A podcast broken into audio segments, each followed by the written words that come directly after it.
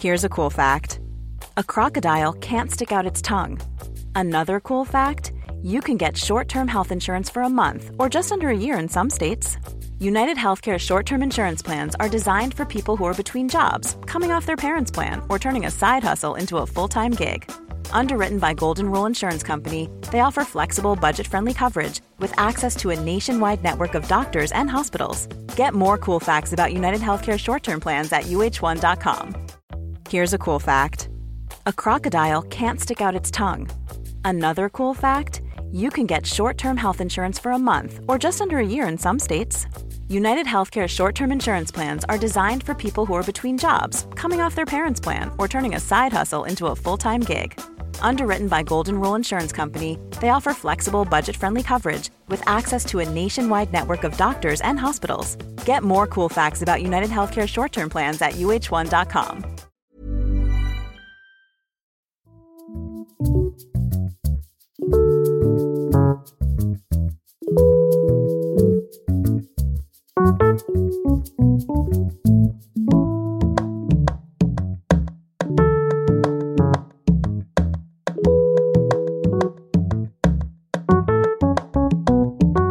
Hej kära lyssnare och hjärtligt välkomna till podden som heter Sinnessjukt och som görs i samarbete med Acast. Jag heter Christian Dahlström och vid min sida har jag idag författaren och huliganen, den underbara Josefin Lindén. Hej! Hej! Hur är läget? Eh, jo, det är mitt i flyttbestyr och annat, så det är ganska skönt att få sitta här och bara låsa in sig ett tag, mm. tycker jag. Du har mm. en blåtira under ögat. Ja. Vill du utveckla det? Eh, vi kan utveckla det intressanta med att jag har den, eller reaktionerna på den. Mm. Eh, jag eh, har klantat mig, så det är helt på eget bevåg. Eh, min bror har en väldigt modern soffa utan eh, kuddar, eller den har bara lösa kuddar i sig. Eh, och jag märkte inte det, så jag skulle bara luta mig lite bekvämt. Och så hade den en väldigt vass kant som stack mm. rakt in i mitt kindben. Åh, skönt. Så. Eh, och det var väl lite kul i början att skoja om att man var en huligan som slogs. Men nu, senast igår, så var det så här, ja, jag vågade inte fråga, men jag tänkte, är det någon som har slagit dig? Att den reaktionen kommer hela tiden. Mm. Och framförallt kvinnor drar sexistiska skämt om att, nej men säg att han är snäll när han är nykter. Nej. Och sådär. Och det tycker jag känns lite obehagligt. Och det känns som en hel podcast i sig sen att prata om den delen så. Mm. Ja. ja, nej men den är fin. Ja, du, eh, lyssnarna känner igen dig från av, avsnitt elva där du eh, var med och pratade om förlossningsdepression. Mm. Vad har du fått för eh, reaktioner på det? Eh, fantastiska reaktioner skulle jag nog vilja säga. Mm. Alltså, eh, det är ju så många kvinnor som känner igen sig. Det är ju inte så konstigt. Nej. Eh, men även eh, män. Som har liksom, antingen så har de liksom levt med någon som har haft det. Eh, även eh, träffat en kille som eh, själv har drabbats mm. av eh, depression under. Ja, och vi, eventuellt så kommer vi ju ha med honom här i podden. Men det, ja. det, vi har många avsnitt planerade. Så mm. vi, och det är ju mån av tid för honom också mm. såklart. Men han mm. har ju lovat att ställa upp eh, ja, ifall han har tid i alla fall. Mm. Så vi får se om vi återkommer till det. Jag hoppas mm. det. Mm. Jag med. Eh, du hade någonting också innan vi drar igång, va? Ja, nej men vi pratade ju om digital detox också senast jag var här. Just det. Eh, och nu ska vi, eh, och då var jag lite kaxig och tyckte att nej men jag har inga problem med det där alls. Jag är så himla duktig. Men jag har insett att det har jag ju visst det. Eh, jag lyssnade lite på dig och så lyssnade jag igen. Och så testade jag att lägga bort mobilen. Och jag mår ju så himla mycket bättre när jag ja, inte sitter och... Alltså när jag verkligen är så här... När jag bara lämnar telefonen och sen kanske kollar några timmar senare. Mm. Och då tar det sociala och mm. inte sitter och uppdaterar precis mm. hela tiden. Liksom. Det är en helt annan jag mm. på något vis. Jag kan faktiskt en liten mm. uppdatering på min egen situation där. Ja. Det är att jag i, under den här behandlingen som jag går i så får mm. man liksom, ja, K B T-grejer. Att man får göra liksom, mm. vad, små steg, liksom, myrsteg som de kallar det. Mot att man ska, liksom, ja, vad man nu har för problem. Ett av mina problem är just att jag har svårt att eh, lämna jobbet på kontoret. Och då har ett av mina steg varit att jag ska lämna datorn på kontoret. Och inte ta med den hem som jag gör annars. För det är ju min... privata dator också, så att säga. Alltså den använder jag hemma och kollar på film och sånt. Liksom. Men eh, nu har jag liksom, ja, nu har jag lämnat den på kontoret varje dag när jag åker hem. Och även på helger sådär. Wow. Ja, men det, så, ja. det, det låter så jäkla liksom, barnsligt. Men eh, jag måste säga att jag tycker att det har funkat faktiskt. Mm. Jag kan tänka mig att det är många frilansare som har ungefär samma mm. problem. Och, oh ja. Ja, ja men, alltså, jag rekommenderar att testa det. Det är ju liksom, om man kanske upptäcker att det inte funkar, eftersom man kanske måste jobba på kvällar och sådär, det vet mm. man inte. Men för mig, jag trodde att jag kanske skulle behöva den mer än jag gjorde. Men eh, nej, jag, jag tycker att det har varit eh, väldigt bra. Kan det här vara ett skäl till mig att, att skaffa ett kontor? Nej. Eh, och inte ha kontoret hemma.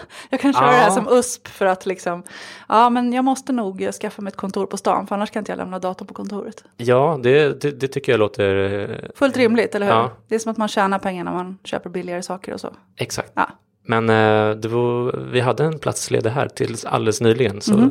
annars hade du kunnat, det är ju nära, nära hem, mm. så att säga.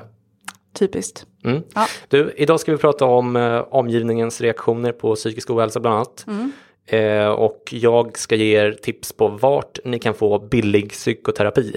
Mm. Och jag tycker att vi kör igång eh, direkt. Välkomna.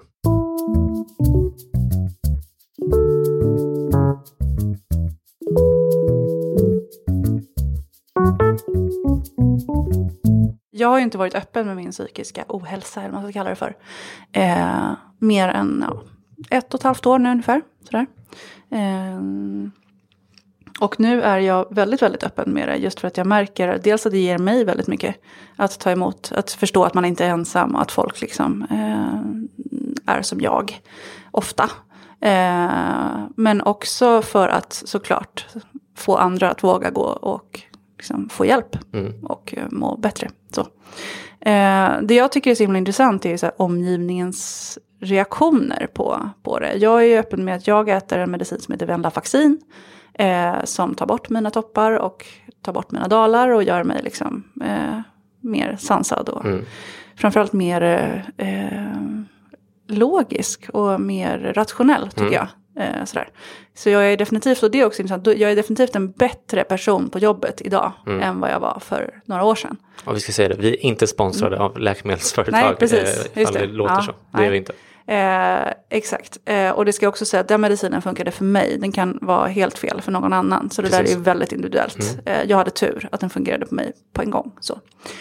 Eh, Men det eh, andra saker som, som händer med den, biverkningar och sånt, kan ju vara till exempel att suicidala tendenser kan öka. Och när jag läste det i bruksanvisningen första gången så bara, oh, herregud, ja, men det kommer ju aldrig hända. Eh, men det har det faktiskt gjort. Eh, ja, eh, jag har inte riktigt haft den typen av tankar jättemycket innan sådär. Men nu så, så kommer det sådana sjok ibland som är jäkligt läskiga alltså. Eh, samtidigt så har jag ju kontroll över dem mm. eh, för att jag någonstans vet att det inte eh, att det inte, att det inte är, är så egentligen, att det kommer bli bra bara jag går och lägger mig och sådär mm. eh, och sen så har jag också, jag tänker alltid på mina barn, jag har ju två barn som har förändrat mig otroligt mycket också, att mm. det skulle liksom skulle aldrig eh, lämna dem. Nej, det tycker jag man så. Hör ofta. Ja. Alltså att ja, men mina barn, jag hade det varit för dem så hade exakt. Jag inte. Ja. Mm. Exakt. Det är härligt. Eh, ja, men det är så, de är ju så fantastiska. Eh, och det här är jag också så här, när jag, jag twittrar ju väldigt mycket. Och eh, jag är ju väldigt öppen sedan ett och ett halvt år tillbaka med hur jag mår. Eh, och nu har jag i och för sig ett låst Twitterkonto. Eh, ja, har du alltid haft det? Eller? Nej, nej eller hur? Har jag inte. Eh, men jag har mött en del, eh, ja, men sen jag blev någon sorts, jag är inte offentlig person, men i vissa kretsar så har det blivit så. Och då har jag fått ta emot ganska mycket så här, eh, ja, men hat har, från. Har det mest att göra med A I K-grejen eller psykisk ohälsa-grejen? Nej, det har nog mest med att göra att jag är tjej som lyckas med saker. Mm-hmm. Tyvärr, ah, ja. Det är så. Fan vad tråkigt ja, att höra. Men, ja, men de, det...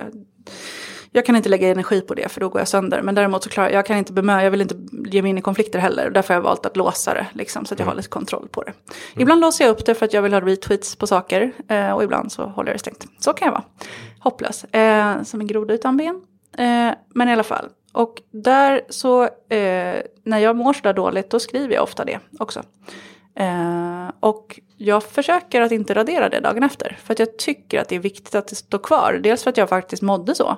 Mm. För att jag ser hur snabbt det kan svänga och kommer ihåg det nästa gång. Men också för andra att fatta att, att det kan vara så här för någon som framstår som så himla glad och lycklig och härlig ofta. Eh, och det här är lite intressant för det är så himla olika reaktioner.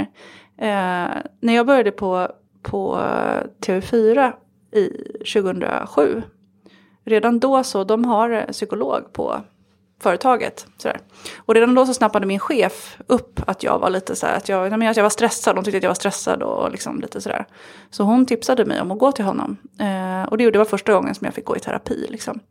Eh, så de ser ju väldigt så här, de är väldigt bra på den delen. Eh, och sen när jag jobbade på Bonnier, för jag har jobbat på Bonnier nyligen eh, igen då. Eh, Bonnier äger ju T V fyra. Ja, Bonnier äger T V fyra och de äger även kit punkt se som mm. jag har jobbat på tills nyligen också, eller frilansat för.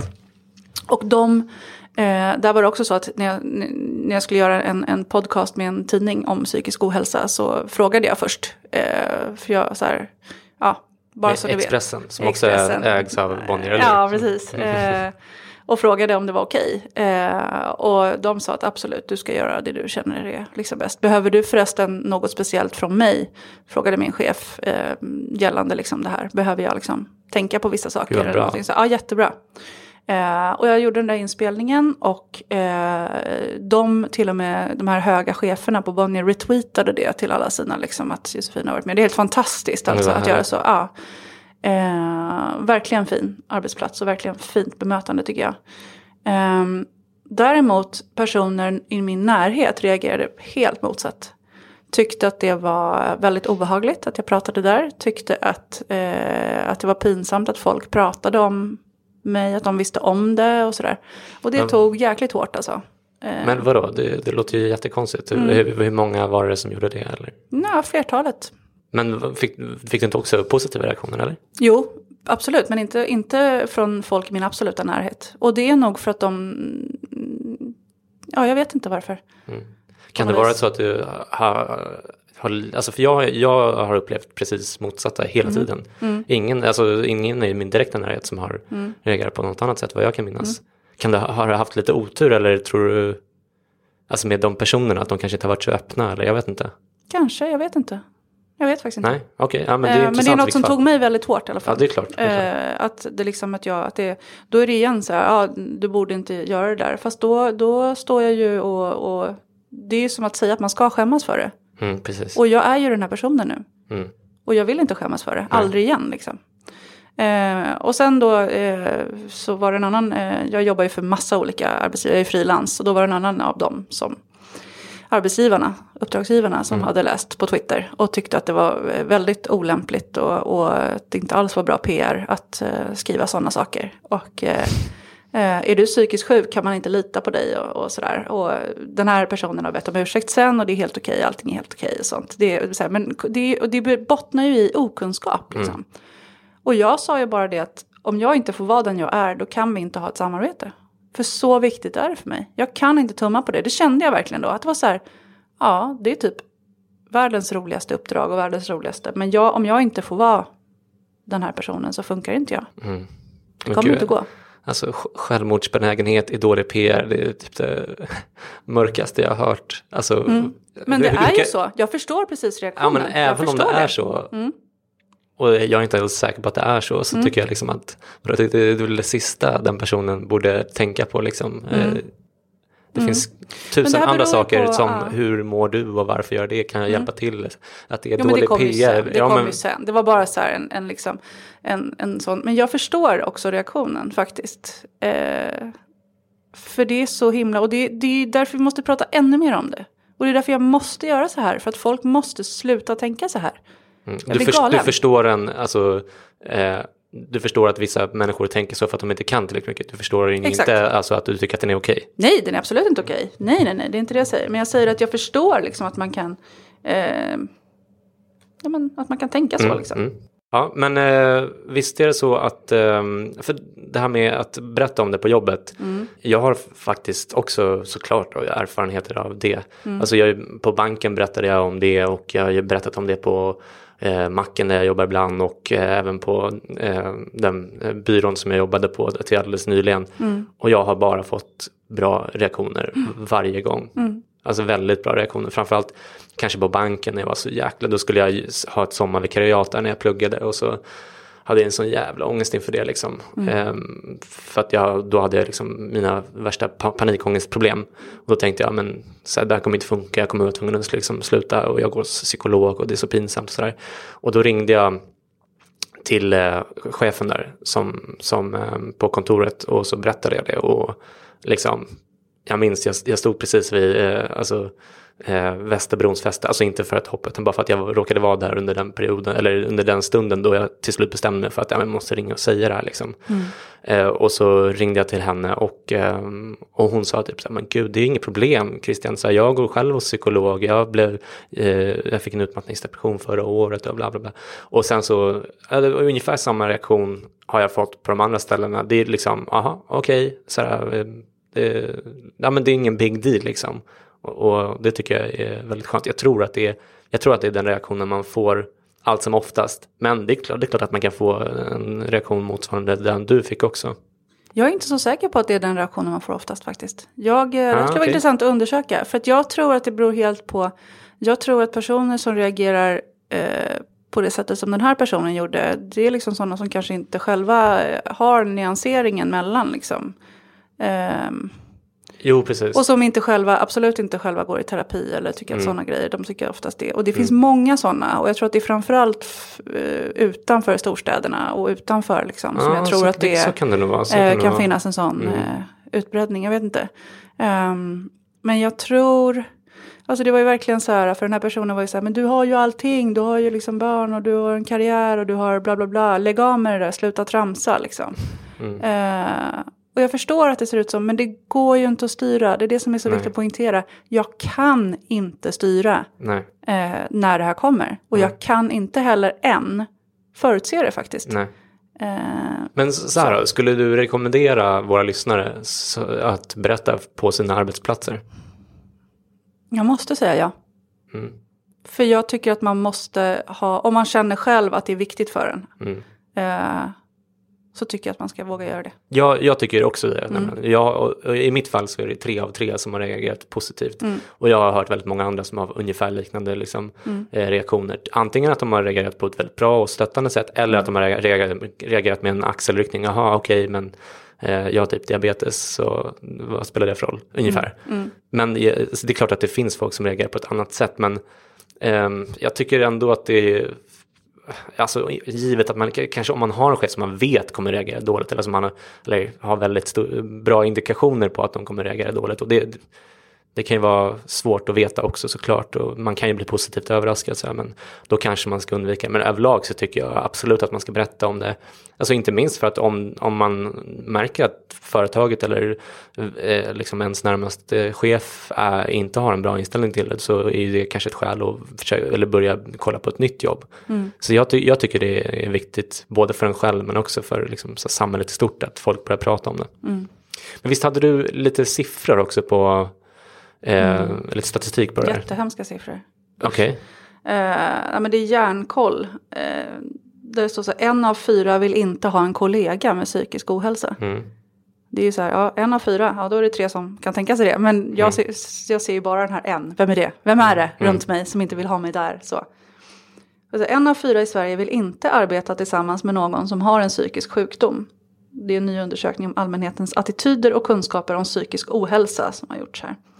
Den är inte jätteny, den är väl från typ tjugohundratretton, ja, eller? Ja, men hyfsat ny. Men det är så här, tjugofem procent av allmänheten har helt eller delvis negativ inställning till personer med psykisk sjukdom eller psykisk funktionsnedsättning.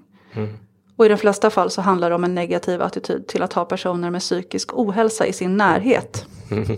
Jag, tycker, jag, jag, jag skrattar inte för att det är roligt, utan för att, mm.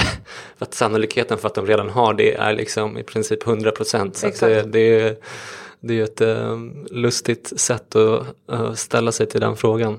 Men nu så här, några siffror de har här är så här. trettiotvå procent anser inte att psykisk sjukdom är en sjukdom som vilken annan sjukdom som helst. Och där är ju precis det där att det, folk måste ju, måste ju försöka förstå att man inte styr det här själv. Mm. Att det går inte bara att stänga Nej. av eller, eller sätta igång. Eh, för med mig är det också så att man får de här dalarna. Men de här topparna är ofta hundra procent mer effektiva än gemene arbetare de någonsin anställt kan jag säga. För det är ju det som är min fördel. Mm. Liksom. Mm. Sen så tycker jag, det, och det, det är en jättebra poäng, sen tycker jag liksom att man, man ska inte behöva vara effektiv heller. Alltså, man ska inte behöva, liksom, förstår du vad jag menar? Jag alltså, man ska kunna vara sjuk och bara vara sjuk också mm. och inte behöva försvara sig med att jag är fortfarande bra, eller jag är bättre när jag är i mina maniska perioder mm. eller vad det nu kan mm. vara. Så att man ska, Nej, alla människor inte. Är lika värda ändå, mm. men jag förstår vad du menar. Ja, men och, man, man, att de bara ser den dåliga sidan och sen så bara okej, okay, fast jag har ju faktiskt levererat det här, det här, det här, mm. det här. Att det liksom bara helt suddas ut på något vis. Mm. Det har det ju inte gjort alls nu, men jag tänker att det skulle kunna vara ett möjligt scenario. Liksom. Ja, precis. Nej, men det, det tycker jag, jag tycker också att det är viktigt att man ska lyfta fram positiva eh, sidor av olika psykiska diagnoser. Eh, därför att de negativa sidorna är så pass eh, tydliga liksom, så att de, mm. de andra mm. positiva egenskaperna behöver lyftas fram. Sen så mm. har vi pratat om det tidigare här, att jag tycker inte att man ska eh, alltså att man ska bagatellisera eh, det heller. Eller alltså, för ibland har jag, får jag intrycket av att mm, vissa sådär, tycker att ja, men jag har bipolär sjukdom eller A D H D eller vad det nu är, än är, och jag är jävligt nöjd med det för att det, det är så himla bra liksom. Och mm.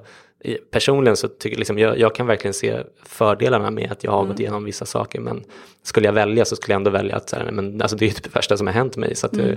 liksom, även om jag har fått med mig bra saker och så skulle jag bara helst av allt vilja bli av med det. Men det var ett eh, stickspår. Men så är det för mig, det, det tycker jag är så intressant, för jag är också så här, jag har lite svårt för folk som koketterar med det, och mm. liksom när Homeland kom och alla så här, och Carrie, hon var bipolar och, och var häftigt sådär. Uh, och för mig är det så här, ja, jag är, eftersom jag är författare, självklart så är, så är det en stor del av mig. Passionen för att skriva och upp och ner gör att jag också kan gestalta saker bra och mm. sådär.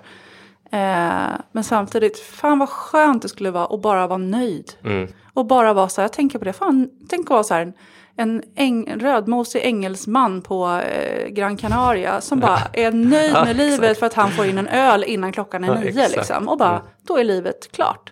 Fy fan vad skönt. Jag skulle också vilja vara en sån här sorglös ja. person. Ja.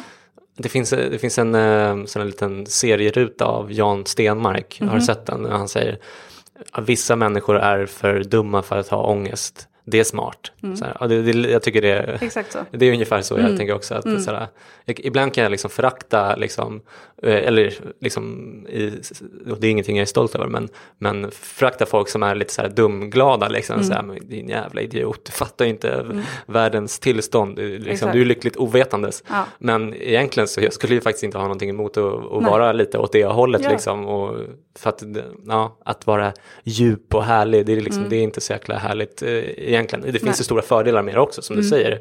Och jag tror inte att det är en, en uh, slump att både du och jag skriver böcker till exempel. Att det är må- många, alltså, bara häromdagen så hörde jag en lista på alla svenska författare som har tagit livet av sig. Mm. Och det var liksom, ja, alltså, det var Vilhelm Moberg och, och det var, alltså, det var nästan alla de största liksom. Jag ska inte hamna på den listan kan jag säga. Nej, inte jag heller, Nej. hoppas jag. Mm. Uh, men visst var det så att du också ville prata lite grann om dina egna, för vi hoppade över det lite grann förra gången, eller hur? Mm. Alltså vilka, vilka dina egna besvär som mm. du har haft. Vi, mm. vi kom in lite grann på det, men, men vill du utveckla det? Ja, nej men det, det, det, jag har haft, jag har känt av ångestproblematiken sen, sen jag var alltså fyra, fem år. Liksom. Jag kan komma ihåg när jag satt, jag vet inte om jag berättade det förra gången, att jag kommer ihåg att jag kunde sitta och dunka huvudet mot, eh, när jag åkte i bilen med mina föräldrar ja. och kände att jag liksom hade varit dålig på något vis. Jag vet att vi var hemma hos farmor och farfar och ofta fick vi en slant av dem. Mm. Och jag var lite så här greedy och bara frågade direkt. Får vi pengar idag? Får vi pengar idag? Så som barn gör mm. liksom. Och min pappa tyckte att det var jättepinsamt och sådär. Det förstår jag. Så här, det var liksom en jättejobbig situation. Och farmor var så här, ja lilla hjärtat typ. Eh, och sen på vägen hem så kände jag mig så himla usel. Eh, så då satt jag liksom och dunkade huvudet i bildörren liksom, när bilen skumpade. För att jag bara tänkte att man kanske dör till slut om den liksom. Ja men du vet så här, kommer ihåg sådana grejer och det är så här. Så det har ju alltid varit, och sen, sen när skolan började så var det ett starkt utanförskap och jag blev mobbad mm. hela vägen upp till efter gymnasiet liksom. Oj fy. Eh, vilket innebar liksom allt ifrån att folk förföljde mig och sparkade ner mig och sa att du ska inte våga komma till skolan imorgon, en jävla idiot. Och oh. jävla så. Till att liksom bara vara psykiskt trakasserad på skolgården. Mm. Och jag var den som gömde mig i buskarna och gick in när alla hade satt sig. Liksom, mm. och, sådär. Eh, och det, det har ju satt enorma spår såklart hos mig. Och jag har aldrig riktigt tagit hand om det.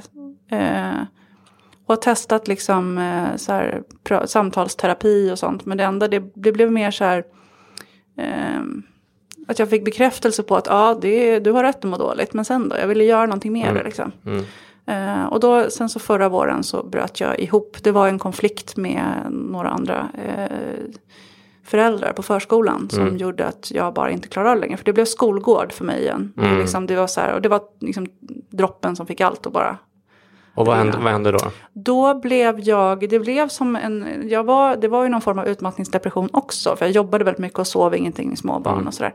Och roman debuterade precis och hela det där liksom, mm. racet. Eh, så jag eh, kunde inte behålla maten. Jag spydde och eh, blev av med all mat. Mm. Eh, jag mådde illa konstant. Jag kunde absolut inte sova, hade hjärtklappning och sådär. Och inte, Inderal hjälpte liksom inte som jag hade käkat innan.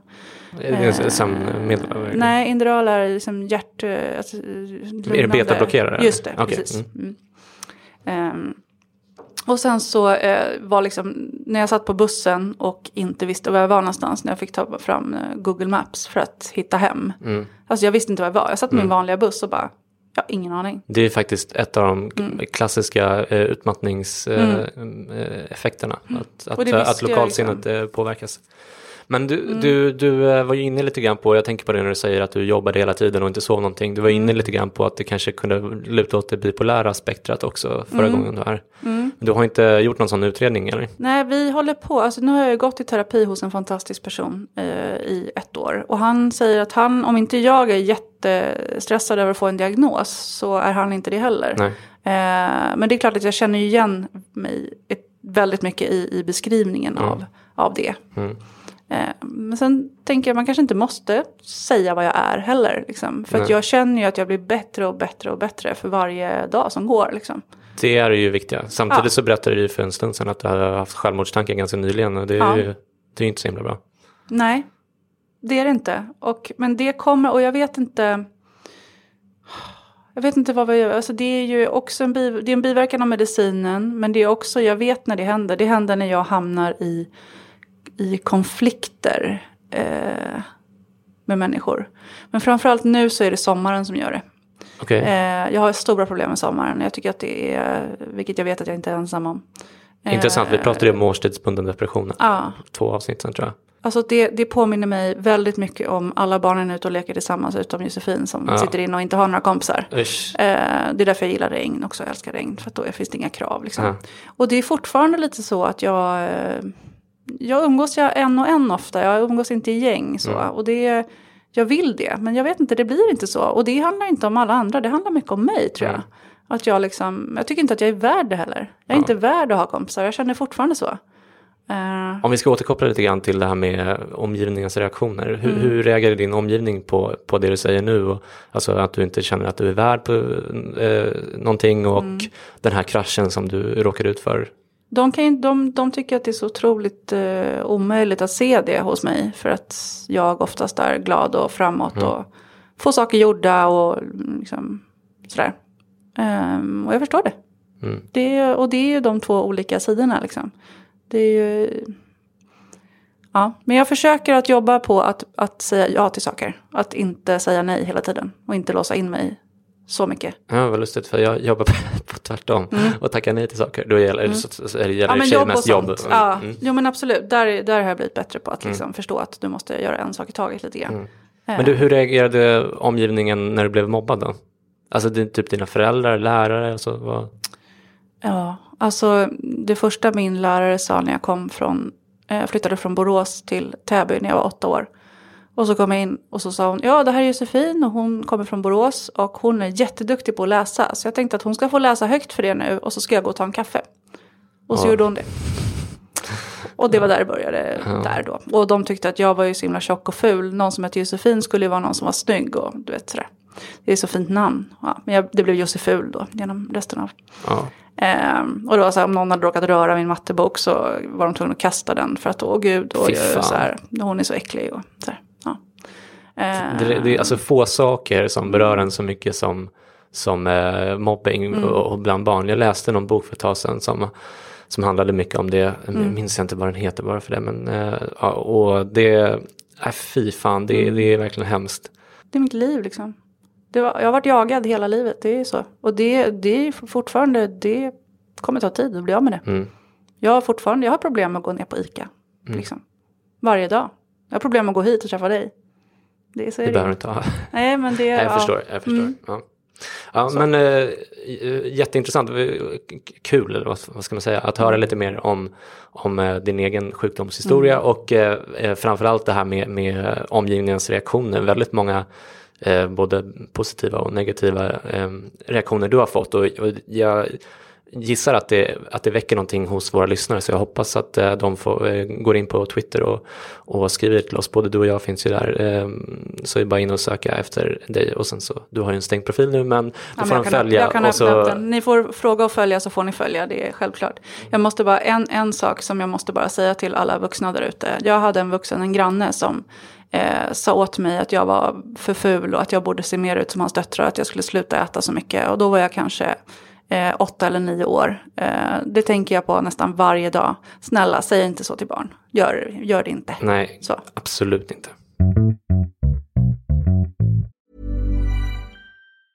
Life is full of awesome what ifs, and some not so much, like unexpected medical costs. That's why United Healthcare provides Health Protector Guard fixed indemnity insurance plans to supplement your primary plan and help manage out-of-pocket costs. Learn more at U H one dot com.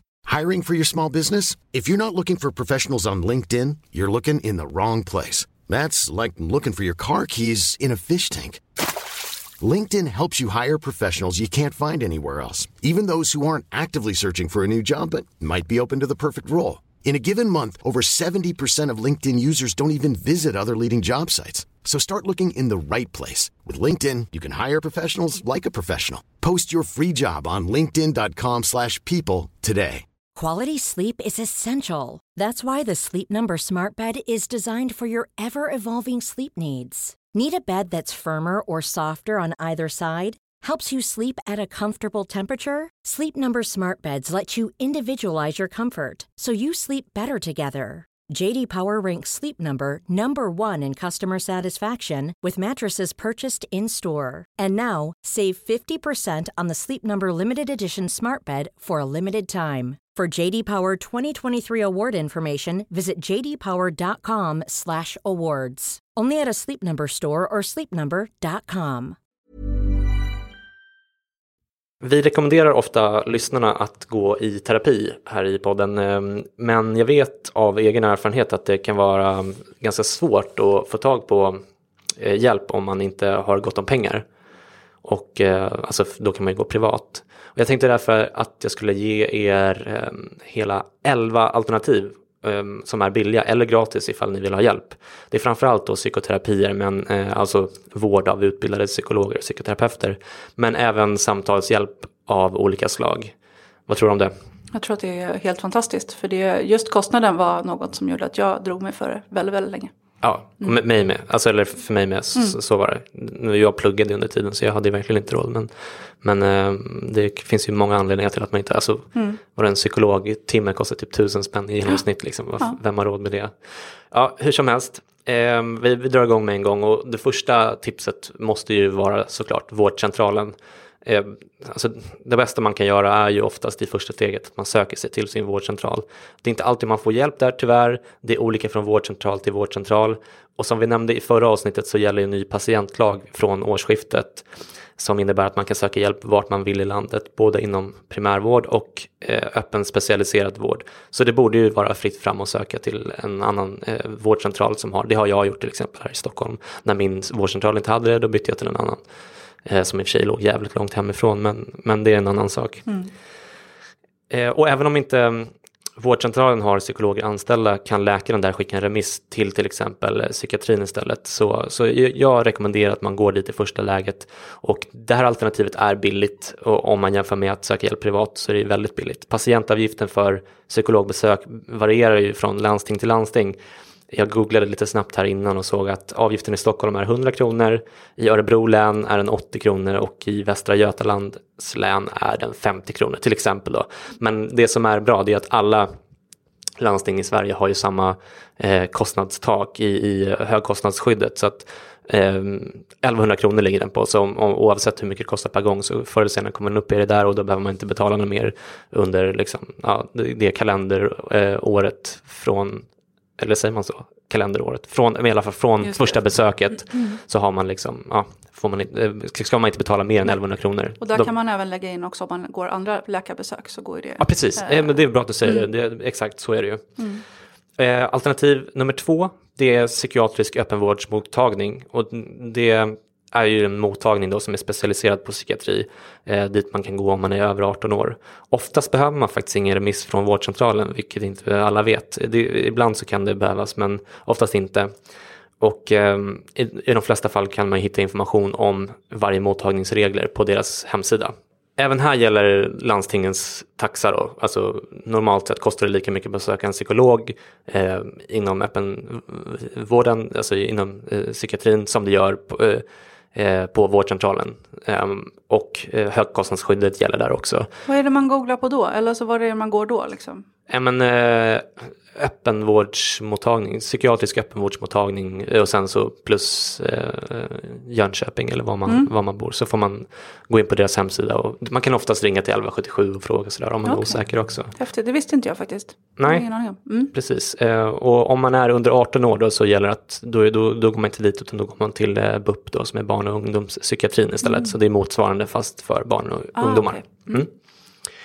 Nummer tre är, på min lista är internetterapi, och vi nämnde internetterapi i förra avsnittet angående den här nya patientlagen som jag nämnde alldeles nyss, och jag har kollat upp det där som Per sa, och, och så att det verkligen stämmer, nämligen att man nu kan söka vård vart man vill inom hela landet, och att man därför då borde kunna söka till Stockholms internetpsykiatri även om man bor någon annanstans, och det visade sig att det stämmer också.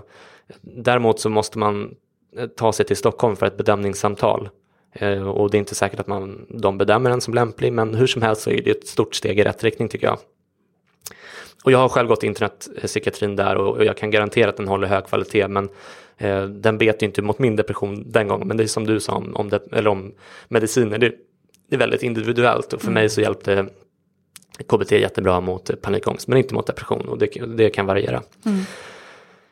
Gå in på internetpsykiatri punkt se eller kolla om det finns i ditt landsting genom att till exempel googla igen då. Eh, kolla på landstingets hemsida, fråga på vårdcentralen där det går annars, eller ring till elva sjuttiosju, och även där gäller högkostnadsskyddet. Mm. Nummer fyra, ungdomsmottagningen. Eh, det finns ju över hela landet, och eh, de har nästan alltid kuratorer, oftast inte psykologer men kuratorer då, som man kan söka sig till. Jag har själv gått hos en kurator på ungdomsmottagningen precis i början av min eh, sjukdomsperiod. Eh, hon var jätteduktig och hjälpte mig mycket. Sen så blev jag för gammal så att säga. Det, jag tror det var tjugotre som, som gällde i Stockholm då. Det kanske är samma nu. Eh, eh, men det, och det är inte terapi i den bemärkelsen eftersom hon inte var psykolog eller psykoterapeut. Eh, men jag hade med mig den boken som jag ofta rekommenderar här i podden.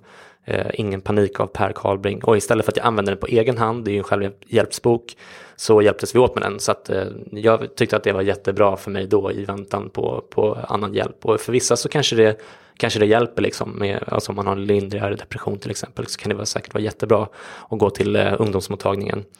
Och åldersgränsen där varierar ungefär från alltså tio, eller tolv till tretton år upp till tjugo till tjugofem beroende på var i landet du bor. Men det är alltid gratis att gå till eh, ungdomsmottagningen, och det finns en eh, förteckning över landets alla ungdomsmottagningar. Gå in och kolla på u m o punkt se slash ungdomsmottagningar, så hittar ni alla där. Bra va? Mm, helt fantastiskt. Mm. Jättebra. Och det är också en sån sak som jag tycker att eh, om, om man, varje gång man hör om att ungdomsmottagningar ska skära ner eller sånt där, mm. då blir jag direkt så här, nej, det tycker jag inte. Nej, verkligen inte. För det är där man måste liksom börja. Det, mm. för, för, för hela. Har du också gått samhället. På ungdomsmottagningen när du var yngre eller? Eh, Nej, det har jag faktiskt inte gjort. Nej. Jag vågade nog inte. Jag skämdes så mycket för att jag blev mobbad. För att alla talade om för mig att jag skulle skämmas för det. Mm. Så jag... Ja, vad hemskt. Men mm. eh, eh, vi, vi rekommenderar det till alla som lyssnar i alla fall. Att mm, gå dit, de är oftast mm. väldigt bra. Jag hade ju inte internet när jag var ung heller, vet du. Nej. Nej, faktiskt. Vilket säkert hade varit värre på många vis. Mm. Ja, det, precis. Det har sina för- och nackdelar. Mm. Nummer fem då, elevhälsan. Och det är också ett alternativ som gäller för yngre då.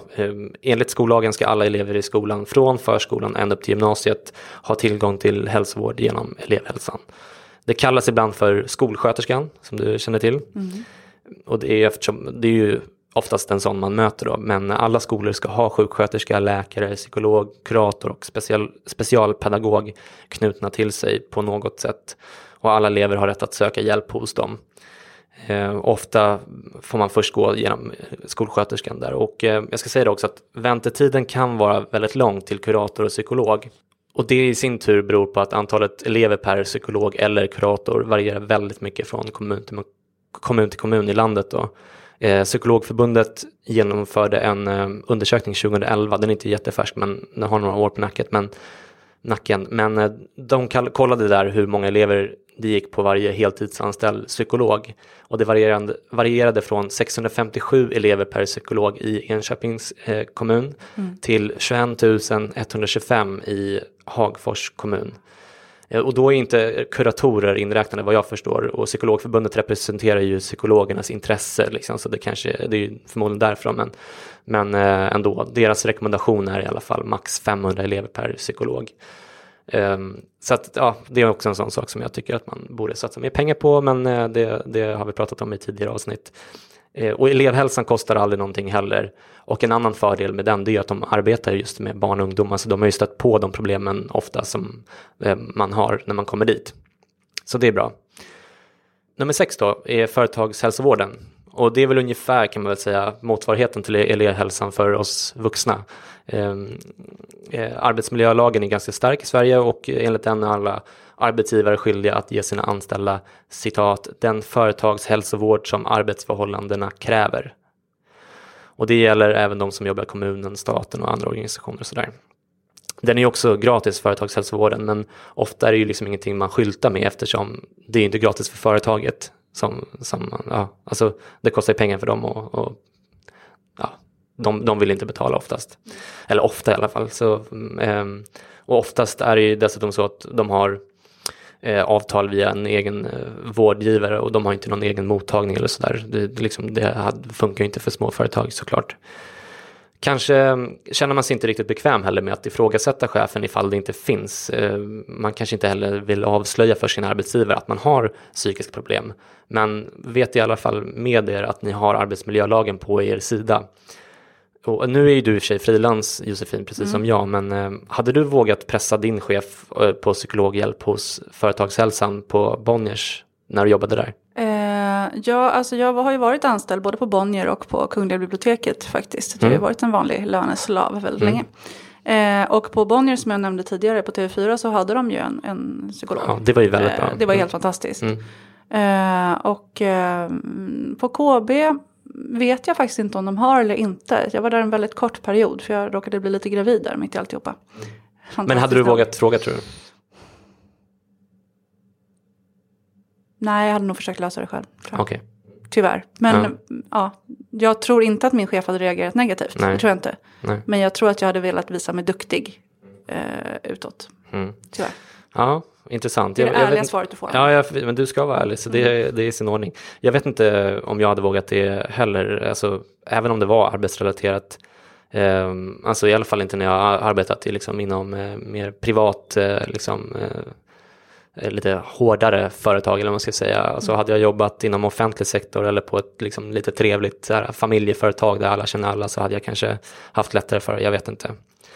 Ja, hur som helst, det är, det är ett alternativ, och många får hjälp via, via företagshälsan, och ibland kan det vara bara att man får ta första steget genom att gå till företagshälsan. Men, mm. men hur som helst så är det ett bra tips. Nummer sju, Sankt Lukasstiftelsen. Känner du till dem? Nej. Det är en ideell organisation som består av en massa olika lokala Sankt Lukas-föreningar som är samlade i förbundet Sankt Lukas. De är religiöst och politiskt obundna, men de har en anknytning till Svenska kyrkan. Man behöver absolut inte vara eh, religiös eller kristen för att gå i terapi där, och deras terapi har inga religiösa förtecken. Och totalt har de över fyrtio mottagningar i landet. Gå in på sankt lukas punkt se och, och så kan du hitta en mottagning där i din del av landet. Och jag ska säga det att mottagningarna är egentligen som vilken privat mottagning som helst och kostar därefter, alltså typ tusen spänn per, per gång. Men det som är speciellt då är att de har eh, eh, de erbjuder subventionerad terapi eh, om man av någon anledning inte har råd själv. Det bekostas då av eh, olika donationer som man får från privatpersoner mm. och företag. Det är sånt som jag skulle vilja donera pengar till då när jag skriver den där supersäljande boken. Sen. Ja, exakt. Mm. Det är en, en organisation som eh, hade kunnat ha med på listan eh, förra veckan. För mm. de är också eh, bra. Och jag tänkte också på Friends när vi pratade om, om mobbing som jag också mm. tycker är bra. Mm. Men så att man kan alltså få eh, gå lite billigare. Man kan också få gå billigare i terapi där till, liksom, eh, hos en terapeut som är ut, under utbildning. Och eh, för att ge en, en liten prisindikation då på vad, vad det kostar, eftersom eh, det, det är ju långt ifrån så billigt som de andra alternativen här. Men det kostar inte tusen kronor utan det kostar ungefär kanske mellan fyrahundra och sexhundra kronor när det är subventionerat. Och det är ju fortfarande liksom, väldigt mycket pengar. Men det kan ju vara värt att testa ifall man känner sig att man har råd med det, men kanske inte att gå på, alltså betala fullt ut hos en privatmottagning. Framförallt då att man kan få upp frekvensen lite, att man kan gå dubbelt så många gånger. Ja, precis. För det tycker jag var svårt när jag började gå och betalade liksom tusen kronor per gång. Ja, exakt. Alltså det jag drog med, jag bokade av tider ibland för ja, jag bara, jag har inte råd, Nej, jag har exakt. inte den här tusenlappen liksom. Nej, det, det är precis så. Jag tänkte också när jag, mm. när jag sökte till privat så här, mm. tusen kronor per gång, okej. Okay. Hur många gånger har jag råd då? Okej, okay. jag mm. kanske kan gå en gång i månaden, det blir tolv tusen om året. Så här, mm. Men då fan, det kommer inte räcka. Du vet, så här, det, det är en hemsk situation att vara i, det är en riktig rävsax. Mm. Okej, okay, vi måste fortsätta här. Eh, nummer åtta på listan, psykologmottagning på universitetet. Som många inte heller känner till. Nästan alla universitet som har en psykologutbildning har också en mottagning där inte bara student kan få hjälp utan vem som helst. Och på mottagningen så kan man få terapibehandling till en låg kostnad av studenter som är i slutet av sin eh, utbildning. Och de har hjälpt av en handledare som är liksom erfaren och eh, färdigutbildad psykolog. Eh, ibland är handledaren med under terapin, men det är också vanligt att terapin spelas in på film istället. Och det kanske kännas, kan ju kännas lite läskigt, men eh, de här inspelningarna är belagda med sekretess så att ingen annan än studenterna och handledaren får titta på dem. Och det är väldigt bra. Varje mottagning är sin egen och man kan inte få remisstid från en läkare, vilket är bra att veta också. Så man kan inte fråga om det på vårdcentralen eller så, utan man ringer själv dit och frågar om man kan få en tid. Och kostnaden för per tillfälle så att säga varierar lite grann. Men ibland är den gratis, men ofta så ligger den ungefär mellan hundra och tvåhundra kronor per gång då. Och eh, mer information hittar du på varje universitets- eller psykologutbildnings hemsida. De har ingen sån central hemsida man kan söka. Då får man söka till exempel Lund eh, universitet, eh, psykologmottagning eller något sånt där. Mm. Mm. Nummer nio, religiösa samfund. Eh, de erbjuder inte heller psykoterapi, men många gånger eh, någon form av samtalshjälp.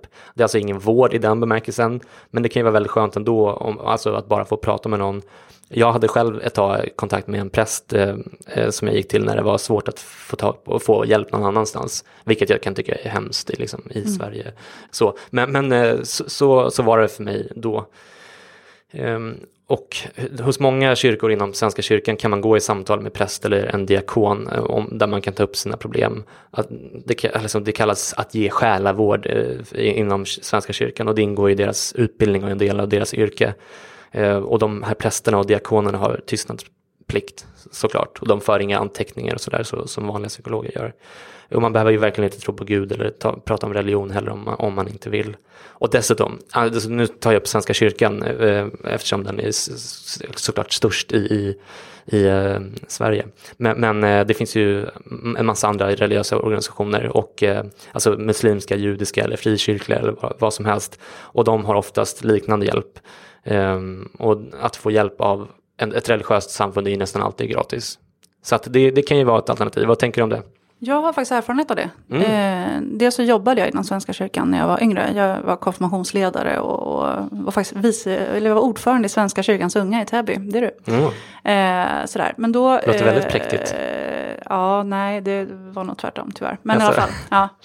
Eh, eh, men eh, däremot så eh, lärde jag mig verkligen tycka om kulturen och verkligen uppskatta personerna som arbetade där. Mm. Och, och, sådär. Eh, så att, och sen av en slump så fick jag en helt fantastisk präst som döpte båda mina barn. Mm. Och eh, just då så var jag också, hon märkte på mig att jag var lite nere, sådär, lite nere var väl en underdrift eller ja. Eh, och då hamnade vi i samtal eh, utöver liksom, våra dopsamtal. Så att det, jag rekommenderar verkligen det om man... Mm.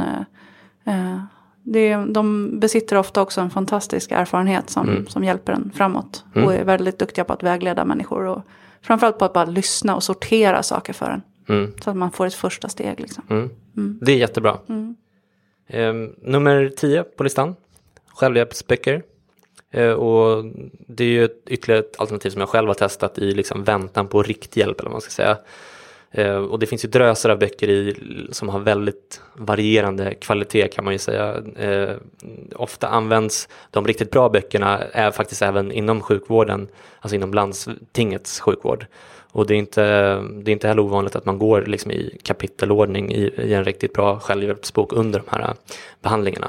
Eh, exempel på böcker som jag vet används inom vården är, som jag nämnde tidigare, Ingen panik av Per Carlbring som är väldigt bra. Eller den här som heter Ut ur depression och nedstämdhet med kognitiv beteendeterapi, en väldigt lång titel mm. av eh, Gerhard Andersson och en, en hel rad andra psykologer som har skrivit den där. Eh, Gerhard Anderssons bok tycker jag personligen är kanske tre plus och eh, Ingen panik är fem plus, men mm. det, som sagt det finns en hel del.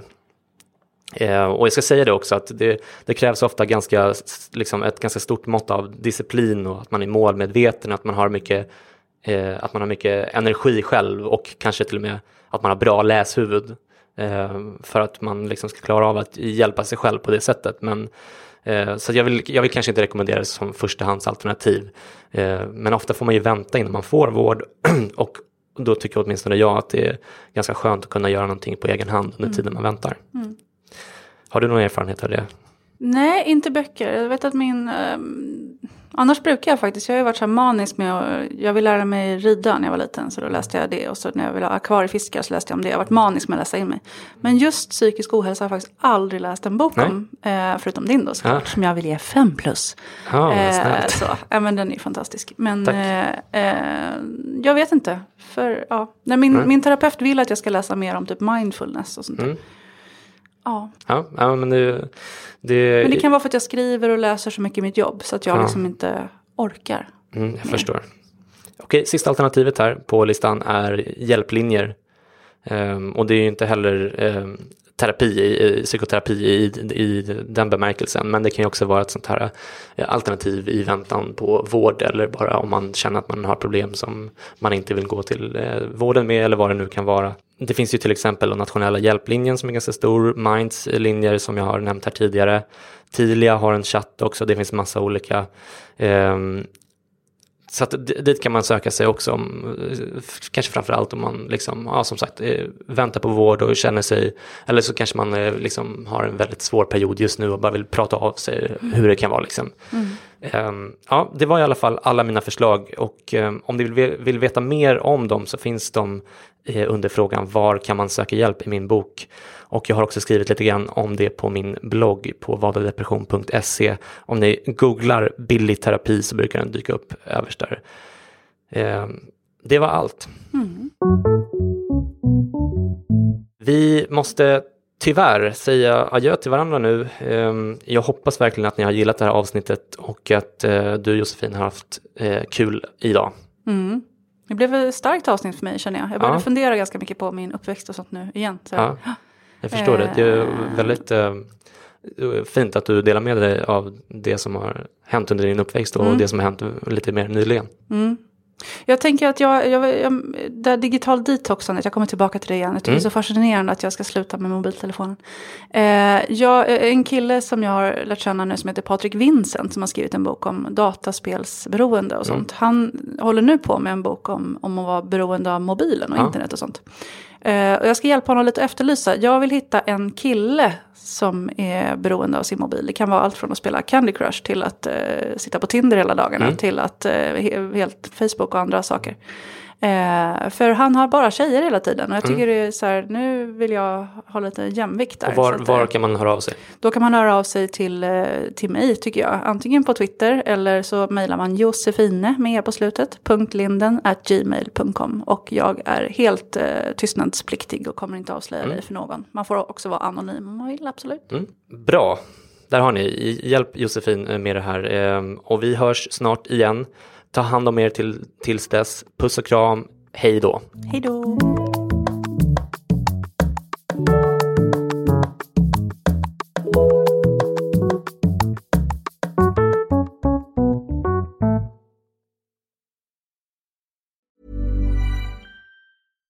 When you make decisions for your company, you look for the no-brainers. And if you have a lot of mailing to do, Stamps dot com is the ultimate no-brainer. It streamlines your processes to make your business more efficient, which makes you less busy.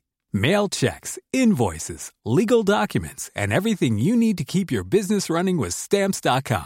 Seamlessly connect with every major marketplace and shopping cart. Schedule package pickups and see your cheapest and fastest shipping options from different carriers. With rates up to eighty-nine percent off U S P S and U P S rates. And with the Stamps dot com mobile app, you can take care of mailing and shipping wherever you are. Make the same no-brainer decision as over one million other businesses with Stamps dot com. Sign up with code PROGRAM for a four-week trial, plus free postage and a free digital scale. No long-term commitments or contracts. That's stamps dot com. Code program.